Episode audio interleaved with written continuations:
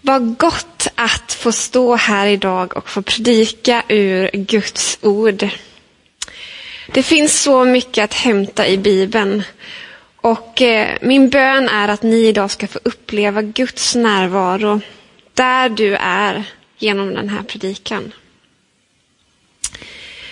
Jag vet inte hur det är för dig när du upplever Guds närvaro. Om du gör det på flera sätt, om du gör det vid ett specifikt tillfälle, en specifik situation, en specifik miljö. Eller om du aldrig upplevt Gud. För mig är det olika. Men det finns ett tillfälle som sticker ut, som jag kom att tänka på när jag började förbereda den här predikan. Och det var när jag åkte till Vemdalen för 2 år sedan på ett skidläger. Då var en ganska så nyfrälst kille med oss där. Och han hade verkligen fått sitt liv totalt förvandlat från det sämre till det bättre. Han älskade verkligen Jesus så mycket. Och grejen med honom var att han hade nästan inte tid med att åka skidor. För han var så upptagen med att umgås med Jesus. Och det var inte ovanligt att man hittade honom instängd på ett rum i bön. Och att man kunde också utanför i hallen höra honom att han var där inne och bad. Liksom. Och när han kom ut och umgicks med oss andra så var han ofta nästan fortfarande i bön. Och han sken på ett annat sätt, han var glad på ett annat sätt och han hade inte svårt till att prata om Jesus. Och det här påverkade hela atmosfären och på något sätt tyckte jag att Guds närvaro blev ännu mer påtaglig för att han hade varit så mycket i bön och så mycket med Gud. Men det är inte alltid som jag upplever Guds närvaro på det här sättet. Allra närmast så brukar jag uppleva Guds närvaro när jag själv kanske är bruten eller svag och känner mig som ett litet barn. Jag kan också uppleva Guds närvaro i skapelsen. När jag är ute på en promenad eller liknande och verkligen tar emot solens ljus, vindens fläkt, blommorna och växterna, allt det vackra. Det vackra blir så gott för mig och då kan jag ofta uppleva att Gud verkligen är där. Ibland kan jag också uppleva Guds närvaro i hans nåd mot mig. Ni vet när dagen ger en kraft snarare än att man själv ger kraft till dagen. När man får extra mycket medvind eller extra mycket tur. Och man har inte frågat efter det utan man bara får det. Fast att man egentligen kanske inte förtjänar det. Då kan jag verkligen uppleva att vad Gud är god mot mig. Han är verkligen här, han ser mig, han är närvarande. Men framförallt så upplever jag Guds närvaro i min vetskap och övertygelse om att jag vet att Gud finns nära mig och att han aldrig lämnar mig. Och den närvaron bär mig mest. Men det är inte alltid självklart eller så att jag har känt Guds närvaro. Det har verkligen funnits stunder då jag inte upplevt Guds närvaro utan snarare tvärtom känt det som att han är väldigt långt borta. Och då har det ibland känts som att han inte alls är där. Och det har varit smärtsamt och frustrerande och ibland utlämnande på samma gång. Jag vet inte riktigt vad som brukar pröva din tro eller din upplevda känsla av att Gud inte är där. Om det kändes så eller inte. Kanske är det så idag att många kan sakna Guds närhet och närvaro för att man inte får träffa många andra. Det finns inte så mycket möten med andra människor idag i den här coronakrisen. Oavsett hur du känner idag så vill jag ändå påminna om det löftet som finns i Bibeln. Och det är ju det att Gud alltid är med oss. Att han alltid är med dig. Jag läser från Matteus 28:20. Där Jesus säger: jag är med i alla dagar till tidens slut. Jag läser också från första Mosebok 26 och 24. Där Gud säger till Isak: Var inte rädd, ty jag är med dig. Och i femte Mosebok 31:8. Herren ska själv gå före dig. Han ska vara med dig. Det innebär verkligen det här att Gud, han är alltid närvarande. Och han är aldrig frånvarande.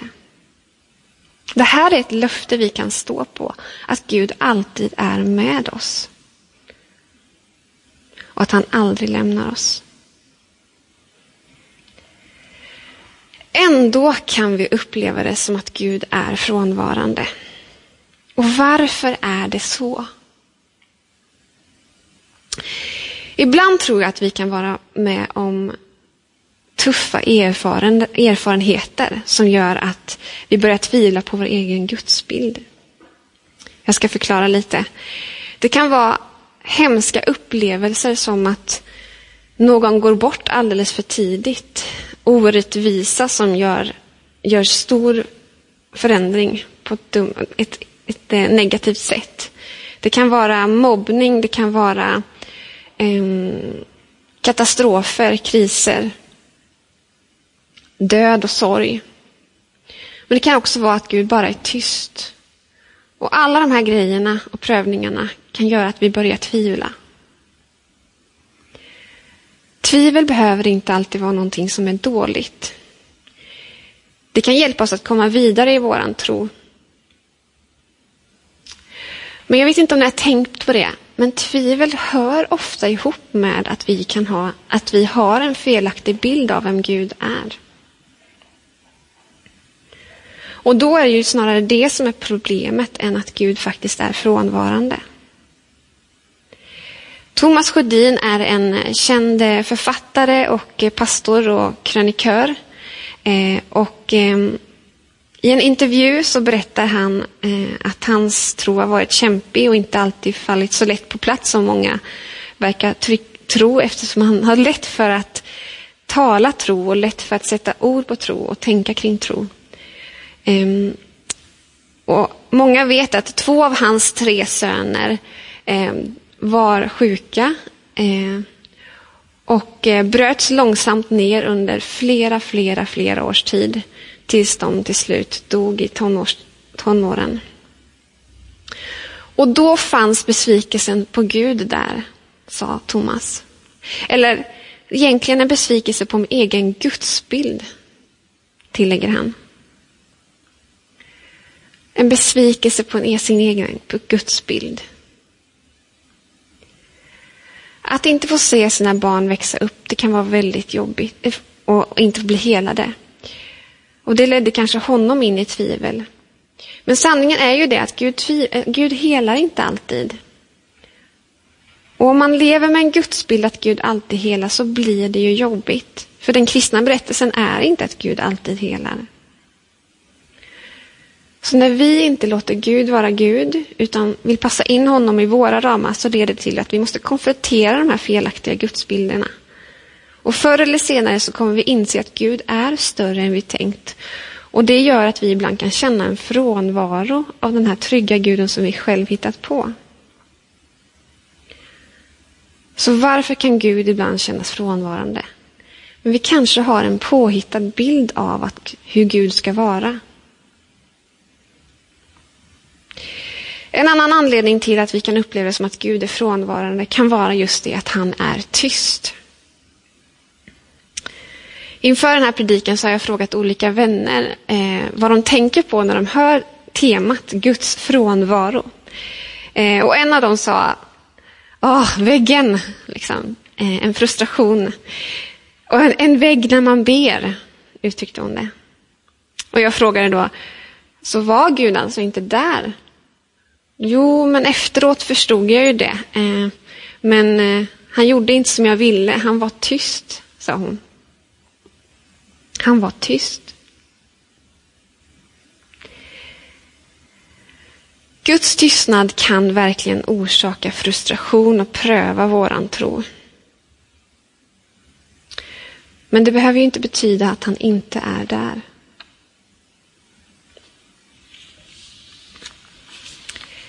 Ibland kan tystnaden faktiskt avslöja någonting om vem jag är och vad jag behöver. Det är ju ofta så att när vi ber så ber vi och vi tänker väldigt mycket med ord och formulerar oss mycket och så pratar vi jättemycket med Gud och har svårt att vara tysta. Men när vi tvingas in i den där tystnaden för att Gud är tyst så kan tystnaden ibland kanske vara bra för oss. För att den just kastar ljus över den där rastlösheten vi har eller den där inre trasigheten som man bär på.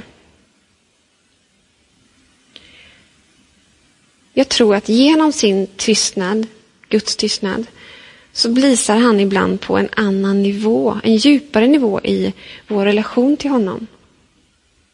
En nivå där ord kanske inte alltid är nödvändiga. Moder Teresa är ju någon som många känner igen och känner till. Och hon tjänade verkligen Gud. Hon tog hand om många fattiga och sjuka människor. Och hon sa någonting i stil med att ju mer jag lär känna Gud, desto mindre känner jag av hans närvaro. Och det låter ju inte jätteuppmuntrande och jätteroligt att höra en sån grej.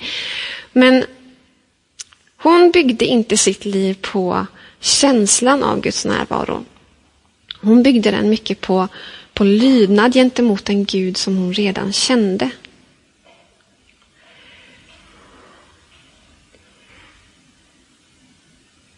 Och när Gud är tyst så prövas vår lydnad. Kanske är det så att Gud vill att vi ska bli mer trogna ibland. Och kanske är det så att vi behöver öva på det lite mer. Lydnad kanske inte är det vi är bäst på. Men samtidigt så vet jag verkligen det att i svårare tider kan det verkligen vara svårare att be. Och Guds närvaro kan verkligen kännas mycket mindre tydlig och skänka mycket mindre tröst än vad den brukar. Det kanske är så för att livet har varit med om så många tuffa erfarenheter att mörkret känns liksom så mörkt och att det är så tjockt och så svårt. Och då vill jag bara påminna oss om att vi inte har varit ensamma om att känna oss övergivna. I Psaltaren 22 så ropar David, psalmisten, i vers 1-3. Min Gud, varför har du övergivit mig? Jag ropar förtvivlat, men du är långt borta. Min Gud, jag ropar om dagen, men du svarar inte. Jag ropar om natten, men finner ingen ro. Och samma ord uttryckte också Jesus när han hängde på korset. Jag läser från första Markus 15:34. Och vid 9:e timmen ropade Jesus med hög röst: Eloi, Eloi, lema sabachthani. Det betyder: min Gud, varför har du övergivit mig? Både David och Jesus upplevde känslan av att Gud var långt borta. Båda två ropade förtvivlat till Gud: Vart är du? Och för mig personligen blir det väldigt starkt att till och med Jesus kände det. Han som var Guds son och Gud själv. Han hade samma känsla av att, som du och jag kan ha, av att Gud är långt borta. Och det uppmuntrande i det är ju på något sätt att det verkar som att det är en normal mänsklig upplevelse. Att vi i svåra perioder, i dödsskuggans dal, upplever det som att Gud har övergett oss. Men jag tycker att det är vackert att både David och Jesus i sin förtvivlan och sitt tvivel så vänder de sig inte till någon annan än Gud, utan de vänder sig till Gud med sin förtvivlan. Och det tror jag är väldigt bra. Idag kan det nästan i vissa sammanhang vara lite fint att tvivla. Och att vara en sån som ifrågasätter. Jag säger inte att man inte får ifrågasätta eller klaga på Gud. För det får vi verkligen göra. David gjorde det, Jesus gjorde det, jag gör det, alla gör vi det. Och vi klagar ju på varandra ibland för att det är enda sättet att bli sams. Att klaga behöver inte vara fel eller dumt och inte heller att ifrågasätta. Det kanske är enda sättet för att fördjupa våran tro. Men att bo i tvivel, att parkera i sitt tvivel, det tror jag inte är något att eftersträva. Jag tror att liv ger liv och att ljus ger ljus. Jag tror också att tro är någonting som ger liv och att tvivel kanske inte gör det. Så vänd dig till Gud, precis som David och Jesus gjorde, med ditt tvivel. Men stanna inte bara där. Samtala också med någon mer. Thomas Gardin sa också i sin intervju, i den här intervjun som vi presenterade innan om tvivel, att samtal, det leder oss alltid framåt. Från en punkt till en annan. Om vi samtalar med någon så är det ju inte alltid så att vi lär oss någonting eller att vi tillförs ny kunskap och sånt här. Men även om du är aldrig på samma plats som du var när du börjar samtalet. Som när samtalet är slut. Man befinner sig inte på samma plats. Du kommer alltid från en punkt till en annan. Och det är det som är så bra med samtal. Speciellt i svåra stunder. Och sen är det så att ganska så ofta så skingras faktiskt tvivlen när man får prata med någon som också tvivlar. Så att prata med någon som har tvivlat eller tvivlar kan ibland vara skönt för att just få känna att man inte är ensam. Det kan vara skönt att få gå en vandring med någon annan tillsammans. För att då blir det helt plötsligt bättre. I Psaltaren 22 som jag läste innan, där David ropade: min Gud, varför har du övergivit mig? Så tycker jag är ganska fantastiskt, för att den här psalmen går från att vara så mycket i förtvivlan till att hamna i jubel och sång. Han vänder sig till Gud, och man kan läsa i vers 24 att Gud,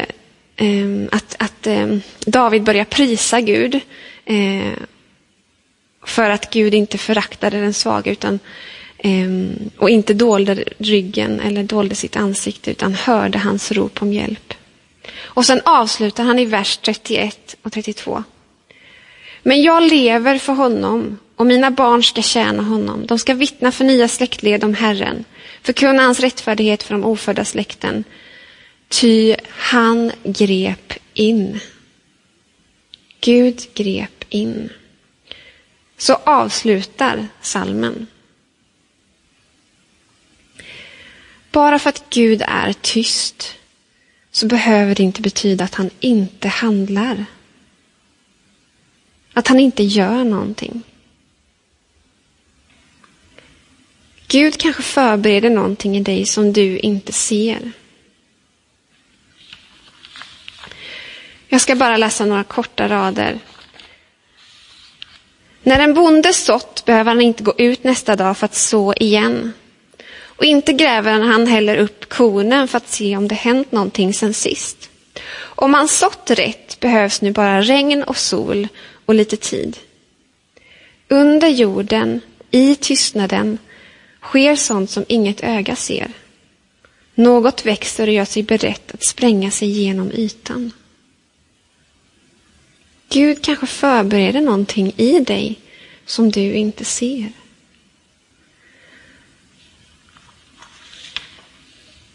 Jag ska strax avsluta. Men Gud, han är närvarande. Mitt i all skit och mitt i ett skitår som många uttryckte. För Gud är en sån som griper in. Och vi har ett löfte om att han alltid kommer vara med oss alla dagar. Och det kan vi stå på när känslan inte finns där. Och till och med i dödsskuggans dal kan vi stå på det ordet. För sen i Psaltaren 23, kapitlet efter den här förtvivlan som David uttryckt, så står det i Psaltaren 23:4. Inte ens i den mörkaste dal fruktar jag något ont, ty du är med mig. Vi ber.